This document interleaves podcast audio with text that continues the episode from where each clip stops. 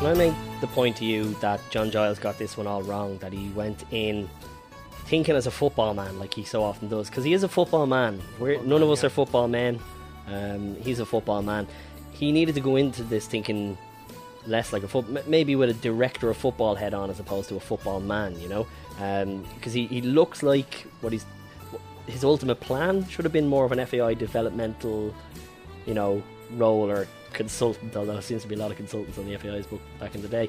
Uh, but the problem with the football man is that he, he you know, he, he beats journos and pundits over the head with this football manism, but he's he's not got the sort of I don't know overriding project. It's like the football will take care of it. The football is going to do the talking, and it, it didn't. He he was a man ahead of his time. Yeah. He he got the Milltown pitch was like a, a billiard uh, table. They said, but the problem was every second week they got to play in a cabbage patch down Yeah. in Sligo or Waterford. Um, Limerick notably comes up with that a whole lot. I've Yeah. a lot of his comments about Limerick's he pitch. he wanted to develop a, a youth structure at the, at the club, like an academy, you know, like something you would have now. Uh, so I think he was just uh, ahead of his time, and, and player managers don't work. Yeah, it's hard to think of any um, successful player manager really uh, over the last couple of years. I, I even Pat mentioned, yeah, okay, fair enough. But that's a, that's that's back in the dream team era Yeah. of Shelbourne, I think. Isn't Yeah, it? I mentioned Stones and player assistant manager much much earlier No, this glazed, podcast run. It glazed over when you it glazed over when you when you said that. You did or Stones did because you had a bit of a glazed over look towards it.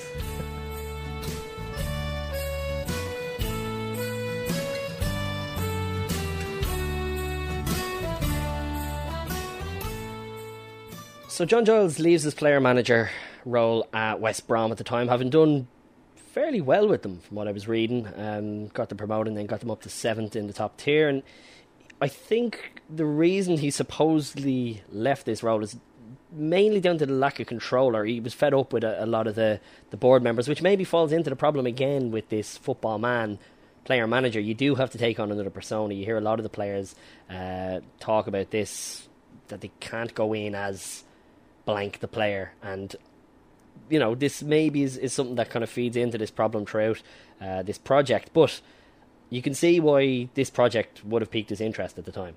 Yeah, so he, he wanted to come back and, and play in the League of Ireland and, and develop uh, develop a club. Like I think his he was related by marriage to the Kilcoyne family, um, and he brought players like so. Eoin Hand came in. He brought his his old mate Eamon Dunphy um, back. Dunphy actually won a won an FAI Cup. Uh, one I think of his only uh, one of maybe two things that he, he won Do- as a player. do you know what he said about that medal Uh, go on. essentially that it meant nothing to him and he chucked it Well, we'll we'll we might get back to Dunphy. yeah we will and uh, you like in in Robert Goggins' book on uh, Shamrock Rovers in the Cup, he just talks about how uh, you know Giles with the collaboration of AnCO, which was a forerunner to FÁS, which is a forerunner to what's it called now?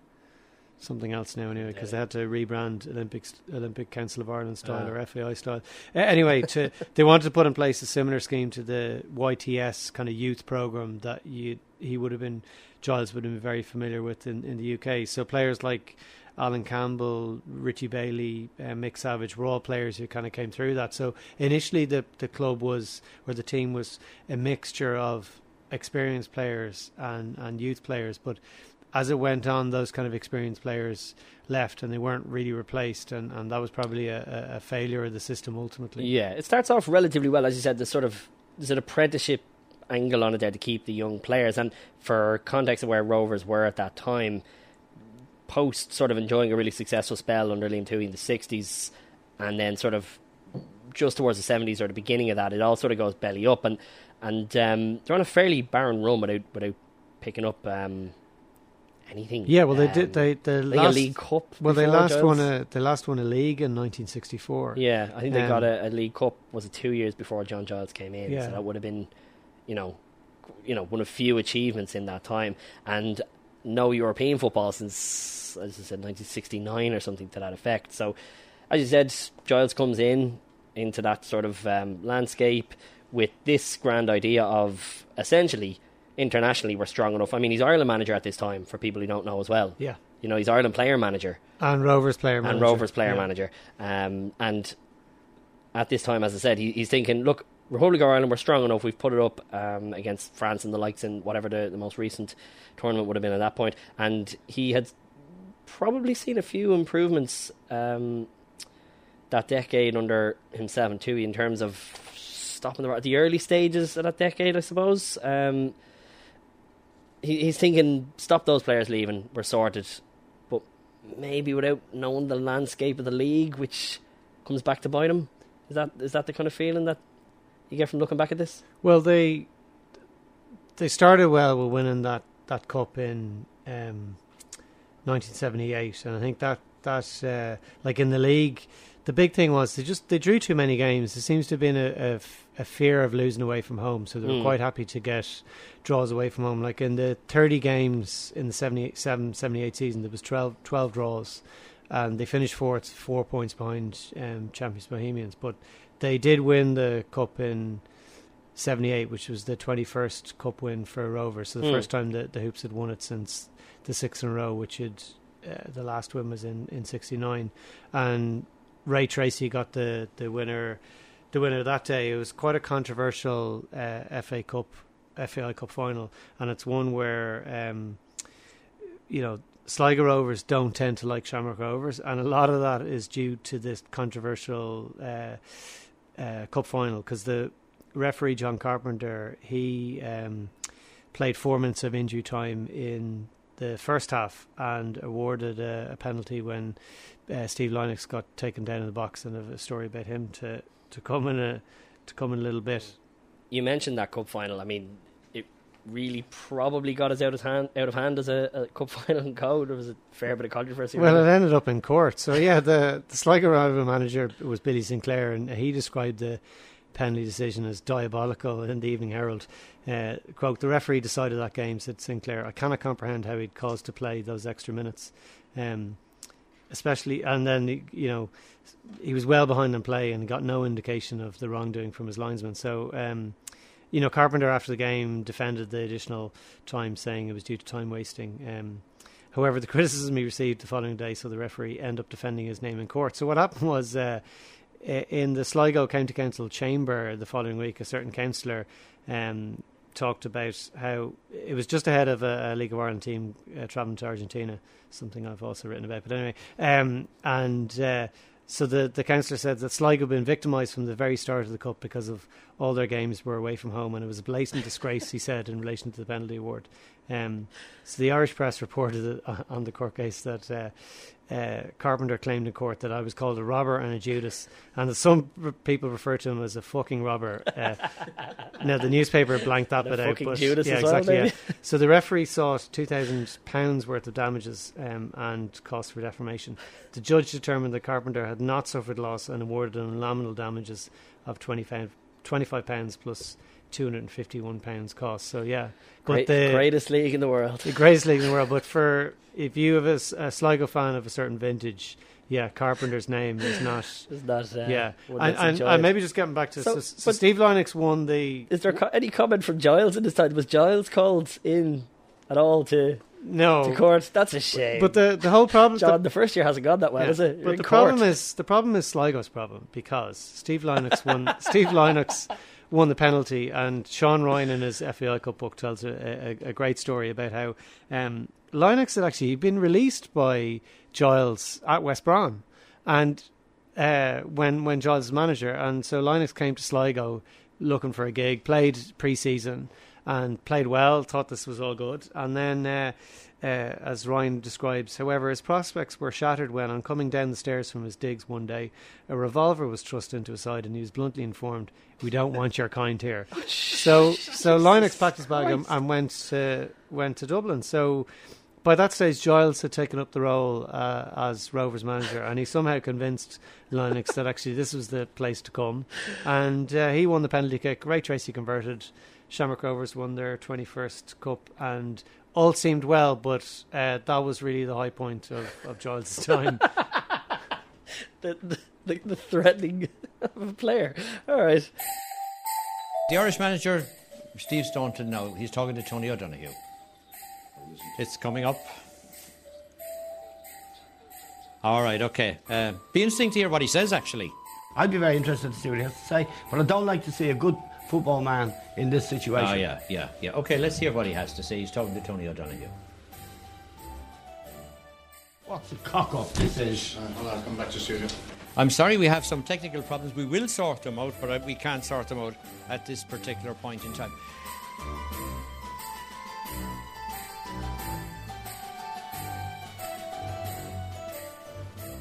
See the level of expectancy. pitch was a fucking Eamon? Bog. And You can see the level of expectancy. when Neymar was sa- shaking up take that penalty, I thought he was, Yeah. he was fucking dreading it.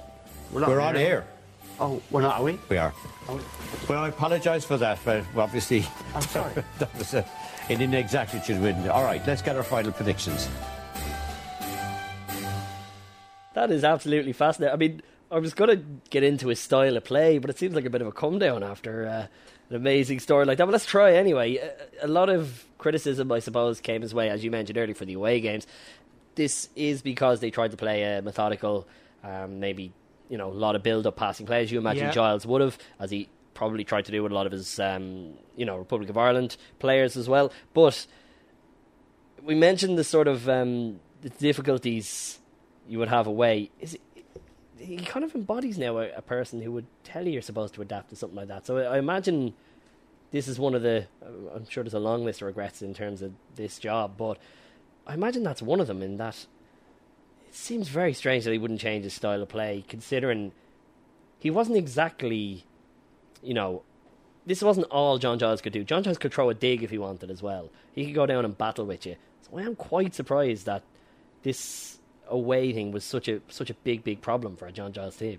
The, the reports just seem to be that they passed and passed and passed to death. Um, the goalkeeping back pass, you can imagine the time wasting Oh, that God, would have yeah. gone on at the time. They were very, very predictable and, and conservative. So that was the that seemed to be the the style of play. And I also think there's probably there's probably a bit of begrudgery about it. oh Um, yeah, well like, we'll get on to the begrudgery later because we love a bit of list. begrudgery Oh, yeah, in the. League of Ireland. Yeah. Um, and Well, it was. There was a lot of looking at, you know, who's this lad think he is coming back. But you would think the the good feeling towards Giles being such a phenomenal player and sort of residing over a little bit of an upturn in Ireland's forms, as I said. the results were poor though as Ireland Yeah, manager. yeah. Like, yeah. Well, they, yeah, they were, but certainly before that, they'd probably been even even worse. You They know what I mean? yeah. Um, so I, I would have thought there's a little bit, but just back to I suppose that first season or sec, first couple of years in charge, returning them to Europe, you would have maybe got a little bit of kudos for that. Um, they would have beaten Apoel FC and then gone out to I think it was Ostrava. Um, shortly after that, I think it's just after the second season in charge. So no real shame there. They they would have done well enough. Um, consider Ostrava would have done well enough in that tournament by the looks of it. I'm I'm interested at these points, I suppose, what the the crowds and what the the people watching would have been like. And and as you said, it, a lot of it seemed to be very snipey, and the crowds didn't really seem to improve around that time, which is again probably probably interesting enough. Um, one of the standouts, I suppose. We better get on to a couple of the highlights. You mentioned the FAI Cup. I think it was the third season they got to second in the league, and then that standout sort of seven 0 European win against Reykjavik, um, which again. A- League of Ireland team winning 7 0. I, well, I, th- I think it may have been the first time that a, a League of Ireland side sided one home and away. Yeah. um, 7 0 aggregate, I yeah. should say. So it wasn't a 7 0 win, but a 7 0 over aggregate um, win is, is probably one of the highlights. As you said, it, it's I, it, you'd be hard pushed to find a higher scoring European leg for an Irish team, I suppose. 81 to 83 seasons. I have a question about that for you, McDara, because I didn't quite relo- realise when we were doing this that there was such a big crossover with John Giles' time at the Vancouver Whitecaps as there, you know, as there was. I thought towards the end he'd gone off to Vancouver Whitecaps and maybe took some flack. It's about two years. Yeah, so he he the in 79 80 he got an ankle injury which kept him out of the team for, for most He's of a the season. manager. I know, yeah. But 80 81 was the last season that he that he that he played. Um, and then he was international manager until March of 1980. But um, he he seemed to like to Did double keep- job. So keep him out of playing for Ireland? That would have been turning up for his country, not his club kind of thing. So, so he swapped being manager of Ireland for being uh, Vancouver Whitecaps. So, yeah, manager. Which again, I mean, we talked about the begrudgers at that point, spending. Could you say the off season Well, it, it Vancouver? there It was an really- overlap. right? Yeah, so there there was go. an I overlap. mean, yeah, and then he brought players. So Pierce O'Leary, David O'Leary's brother, was was part of that Rover side, and then he went to Vancouver Whitecaps. Do you think it reflects poorly on him that they won the league the year after he left? Yes, that was a loaded question. Um, yeah, I, I, let's get on to the begrudgery then, because I mean that's where we're, we've sort of alluded to bits and pieces of it here and there. Um, ultimately, to me, that, that last couple of years, if he's going to Vancouver, just looks like he's losing interest. He realizes the project isn't working, and part of that might be he lost one of his uh, lieutenants, as you mentioned, Eamon Dunphy, right at the start. Um, yeah, and, and I did hear one of the his teammates on the the Tales from the East End podcast. uh, You know, being quite critical of Dunphy. You know, Dunphy was a senior player, but the the criticism was he wasn't overly helpful to young players coming through. But maybe he he kind of saw his career in journalism ahead. Has Eamon Dunphy ever been helpful to young players coming through? Well, I don't know if you you, you read only a game. Yeah, I, I You tried spe- to. You sped I- read. Yeah, I didn't. I didn't even speed read. it. I put it down. I was getting very bored of it, to be honest. As, as I said, it's the it's the diary element, but it's also how much crack they are and how their manager, or assistant managers, the butt of the joke constantly. I was like, that's some class bullying there, Eamon. It's a great book, though. Okay, fair enough. Well, you should have put it in the book. Invent- Invented the sports auto- Yeah, autobiography, so give well. a bit of credit. Fair enough. But Let's- I've Begrudger. read, it's not the best book on Millwall. Actually, one of the best football books Richie I've ever, Sadler's. well, I've ever read is actually Michael Calvin's book, Family, Oh, yeah. Life, Death, and, uh, and Football, which is a season where Calvin was embedded in the dressing room. Um, I think I've recommended it before, but uh, like uh, really, really interesting uh, uh, season with Millwall. Has anybody ever uh, dealt Eamon Dunphy a bigger insult than not even the best book about Millwall? Let's talk about Dunphy at the time. Then I, I have a quote from him here. I thought about it for twelve months, but then I got out. Twelve months it took him to come to the decision to leave. Pick that wage up for Yeah, 12 for months, 12 yeah, yeah. and, and and Rovers the were- irony, the irony about what you say there. The next line, there were players robbing us, putting in for overtime. They never had to play matches. Because I, I think the setup was pretty much full time. Yeah, that's what, as you were saying, there's kind of a, a borderline full time uh, setup there. Giles, according to Dunphy, Giles had had to put up with an awful stuff for the players uh, by other people, by other clubs. There was jealousy. The press was hostile. The schoolboy leagues were hostile. They wouldn't even let us play in their top league. It was hopeless. Uh, they wanted to keep us down at their level, so on, so on, so on. Could- I could you- even gave my, gave my FAI Cup uh, winners medal away after we won the FA Cup in our first season. I didn't think nothing of it. I had utter contempt for them. I've never been back to a League of Ireland ground since. Yeah, and and like it is, the, like he, he's never shown any. Have you seen Stephen Kenny's Dundalk? Maybe Stephen Kenny should be Ireland No, manager. maybe. The great Maybe. man's words. Um, but no, some some it, it shows you the insight into. Look, they would have been close at the time, Giles Dunphy. That's a year or two. You know, we're Yeah. talking about his feelings at that point, about a year in. So yeah, I, I think the project may have been doomed very early, and uh, that's where it led to the the Vancouver uh, Whitecaps thing a lot of it strikes me as naivety from Giles or Dunphy or whoever was involved at the time. Sort of this let's all pull together for our success attitude. Um, you know, it's not offering everyone a slice of the pie. It's sort of take a look at Dundalk now. We'll be successful and success will follow. Is the the plan that they seem to have had?